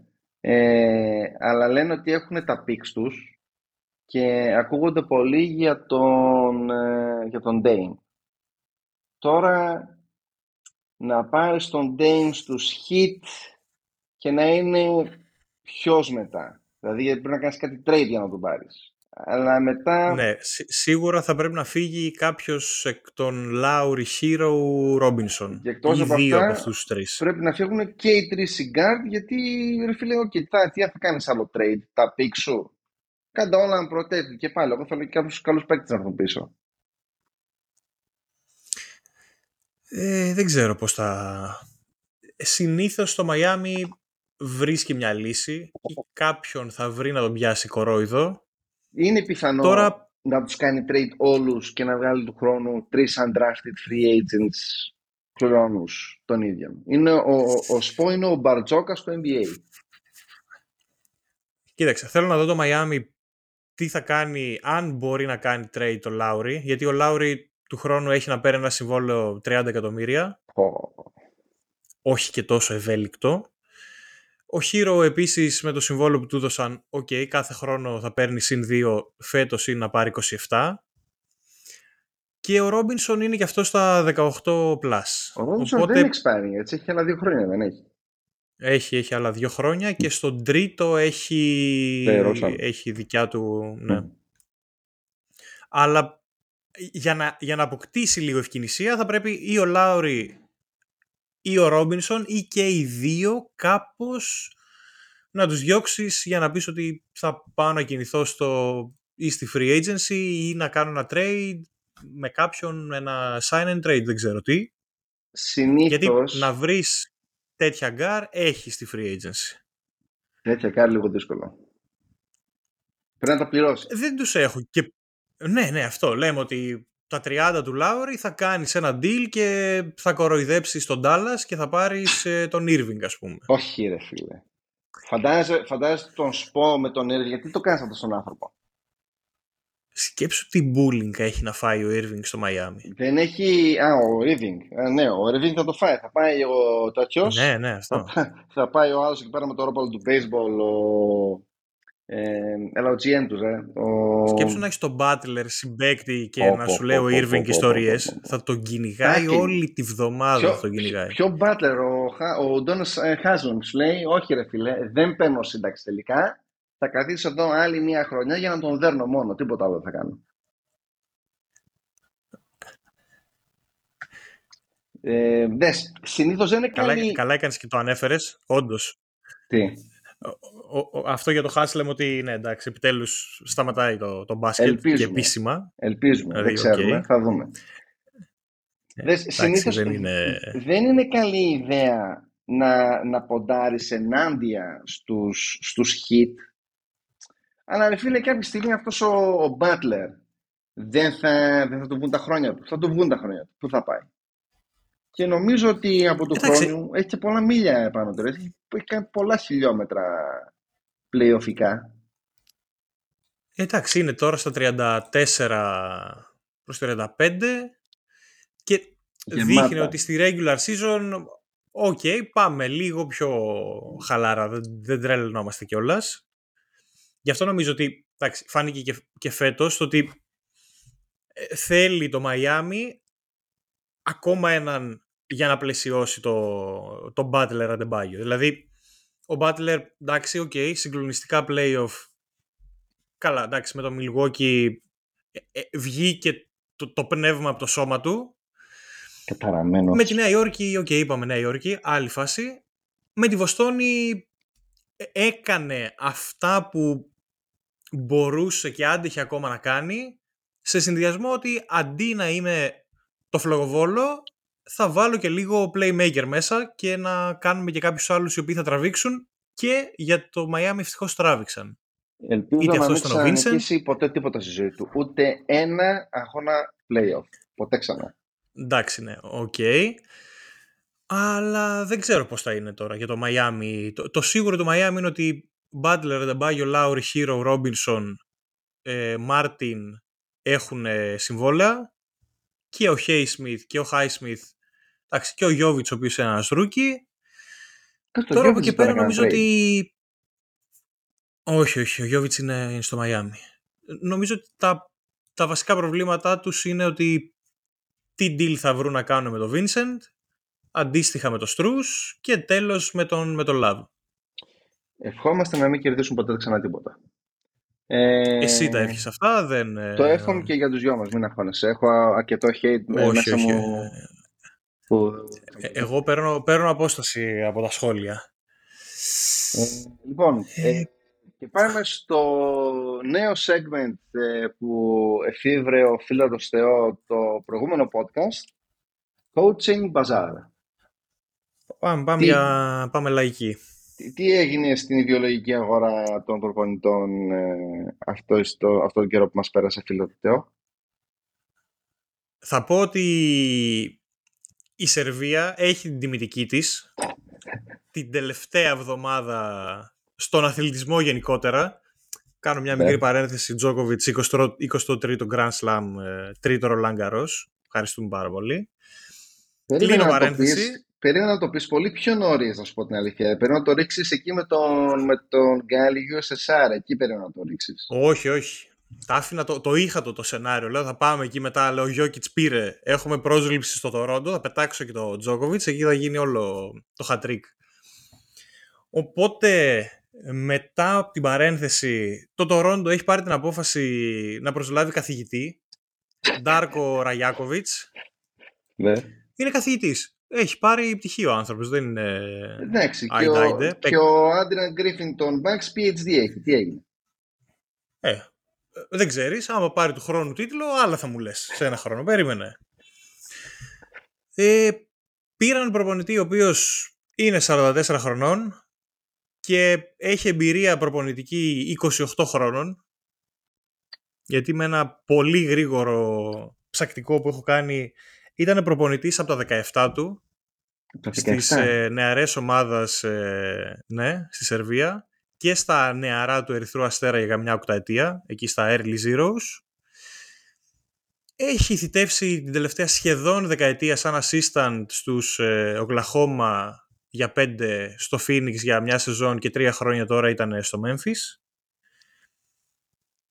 Εντάξει, δεν νομίζω ότι μπορεί κάποιος να πει ότι το Τορόντο πήρε το Ραγιάκοβιτς γιατί θέλουν να κάνουν αυτό. Δεν Νομίζω δεν είναι πολύ σίγουροι. Αυτό. Οπότε δεν μπορούμε να κάνουμε και πολύ σοβαρή συζήτηση ότι α, ο, αυτό, ο Ραγιάκοβιτς θα κάνει ένα, δύο, τρία ή είναι... Πρέπει να δούμε και τι σύνολο θα του δώσουν. Γιατί ο, ο Φρέντο Βαμβλίτ δεν έκανε το opt-in, οπότε πάνε να βρει συμβόλαιο στην αγορά.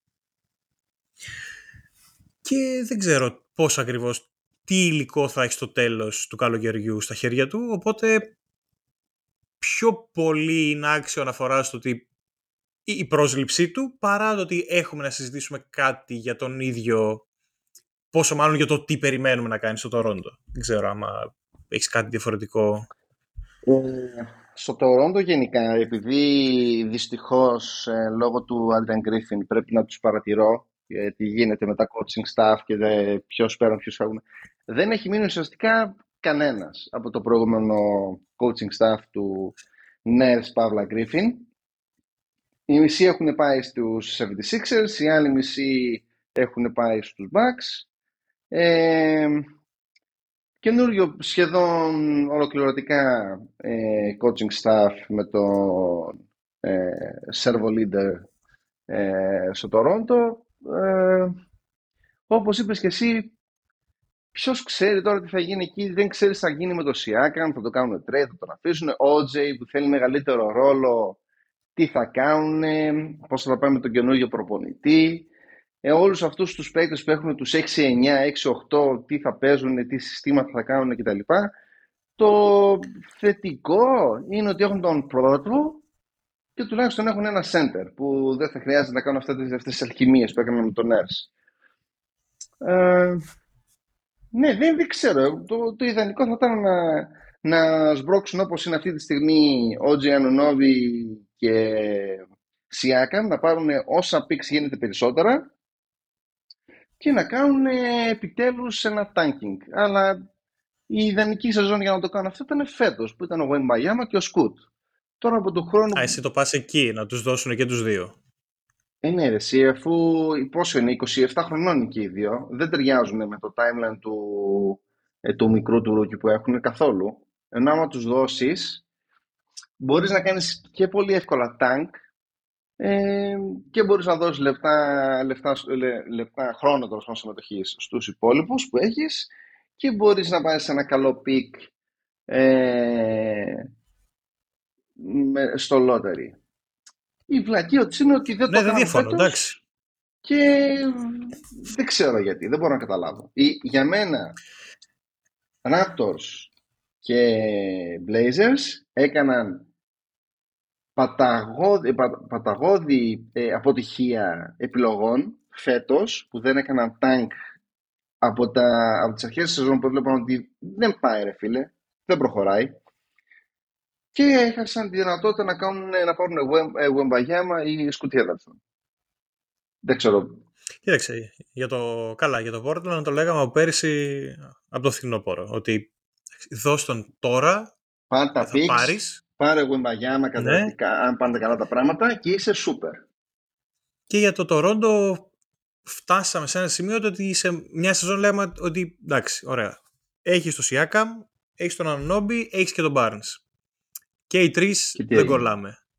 Δώσε το Σιάκαμ, ο οποίος και πέρυσι έκανε μια σεζόν καλή και φέτος έκανε μια σεζόν καλή, η οποία λες: Ωραία, μπορώ να ζητήσω.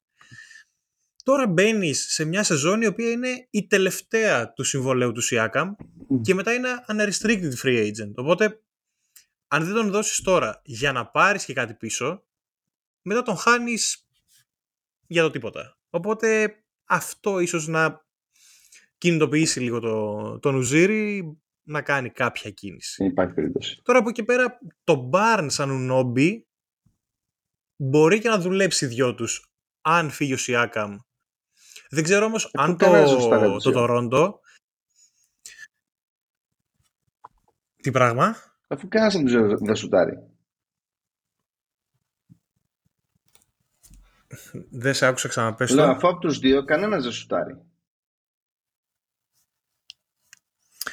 Εντάξει, δεν διαφωνώ, αλλά νομίζω ότι είμαστε σίγουροι ότι σίγουρα κρατάς τον Barnes και παίζεις με τους άλλους.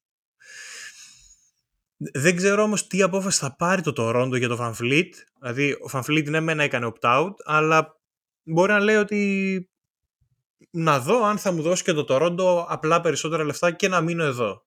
Γιατί και αυτό είναι ακόμη μια επιλογή. Δεν είναι ότι Ίσως. απέρριψε την επέκταση του, του Toronto και πάει αποκλειστικά αλλού. Ε, Έχουν πολλά ερωτηματικά να, να απαντήσουν οι, οι Καναδοί. Οπότε λέω να τα αφήσουμε και έτσι όπως είναι. Έχουμε και μια τελευταία μεγάλη ε, αλλαγή που έγινε στη ιδεολογική αγορά των προπονητών που ήταν ο Chance Lee, ο πρώην ε, ε, head assistant coach των Bucks που έγινε ο αντίστοιχος assistant coach στους ε, Celtics.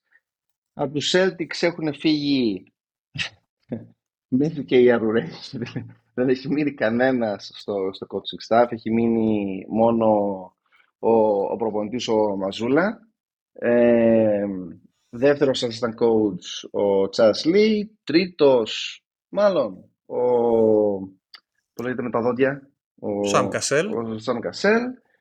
Τώρα από εκεί και πέρα ποιους άλλους έχουν δεν έχει και σημασία κιόλας, αλλά με έκανε αρκετά μεγάλη εντύπωση ότι δεν φέρανε αρκετούς senior assistant. Άκουσα ότι φέρανε δύο-τρεις ε, senior assistant coaches, αλλά περίμενα να φέρουν τύπου ε, τον Scotch που έφεραν οι Bucks ή τον ε, ε, προπονητές τύπου Vogel, καλά όχι ο Vogel ο ίδιος, αλλά ξέρεις, τέτοιο τύπου που ήταν ελεύθεροι.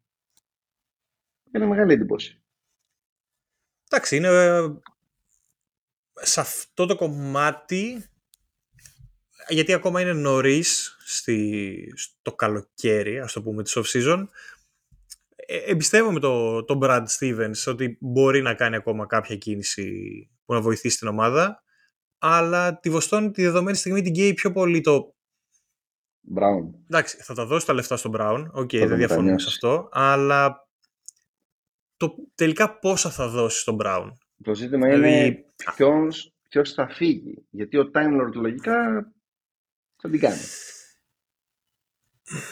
Ο Time Lord γιατί, μήπως λες τον Grant Williams; Ο Grant Williams και οι δύο δεν είναι free agents. Όχι. Ο Time Lord έχει συμβόλαιο. Έχει τετραετία συμβόλαιο. Έχει ακόμα συμβόλαιο ο Time Lord. Α. Εγώ νομίζω ο Grant Williams είναι... Και οι δύο Williams νομίζω όχι, ότι είναι free agents. Κάνα ο Grant έχει ο Time Lord έχει... Ο Time Lord έχει για τα επόμενα τρία χρόνια ένα στάνταρ συμβόλαιο με μέσο όρο στα 12 εκατομμύρια. Είναι ένα καλό deal. Ο Grant είναι restricted και δεν ξέρω πόσα είναι διατεθειμένοι να ισοφαρίσουν οι Βοστόνοι. Νομίζω ότι μέχρι τα 9, άντε 10 άμα φτάσουν. Παραπάνω το θεωρώ πολύ δύσκολο. Ειδικά με το καινούριο CBA. Δηλαδή... Και έχω την εντύπωση ότι η Βοστόνη πρέπει γιατί το συμβόλαιο του Μπρόγκτον δεν μου αρέσει που είναι εκεί στα 22,5 για τις επόμενες δύο σεζόν. Πάρα πάρα πολύ. Να τους καίει την τσέπη καλά να πάθουν. Ε, εντάξει. Και ακόμα μια σεζόν για το, για το Χόρφορντ, ο οποίος τώρα είναι ήδη 37. Άντε επιτέλους να πάρεις σύνταξη ρε φίλε. Άντε και σε συνδυασμό με να την ευαισθησία του Williams δεν ξέρω πόσο θα, θα λειτουργήσει. Αλλά νομίζω ότι η αφετηρία τους είναι ότι ξεκινάμε με τον Brown, δίνουμε πόσα είναι να δώσουμε. Αν καταφέρουν να κερδίσουν καμιά τεσσάρα-πεντάρα του χρόνου, okay, συμφέρει. Και από εκεί πέρα είναι η όλη κουβέντα. Δηλαδή, ο Smart έχει τρία χρόνια συμβόλαιο ακόμα σίγουρα, 18,5, 20 και 21 μισό περίπου. Και ο White είναι under contract νομίζω για ακόμα δύο χρόνια. Για άλλα δύο χρόνια κοντά στα 20 εκατομμύρια, ναι. 20 ναι, ναι. και 20 περίπου.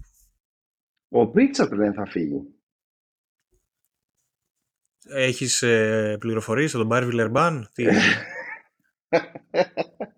Είπανε ότι ζήτησε να φύγει. Πώς ήταν ο Φον Μέικερ στους Bucks που είχε πει ότι ναι, θέλω να φύγω ή ο, ο Ιμπάκα που έλεγε θέλω να φύγω. Ή κάτι τέτοιο είναι. Okay. Ε, ενδιαφέρον θα ήταν ο Πρίτσαρτ άμα πήγαινε στους μ, ή στους Nuggets ή στους Suns ή στους Lakers ή στους Warriors. Και οι τέσσερις είναι ενδιαφέρον.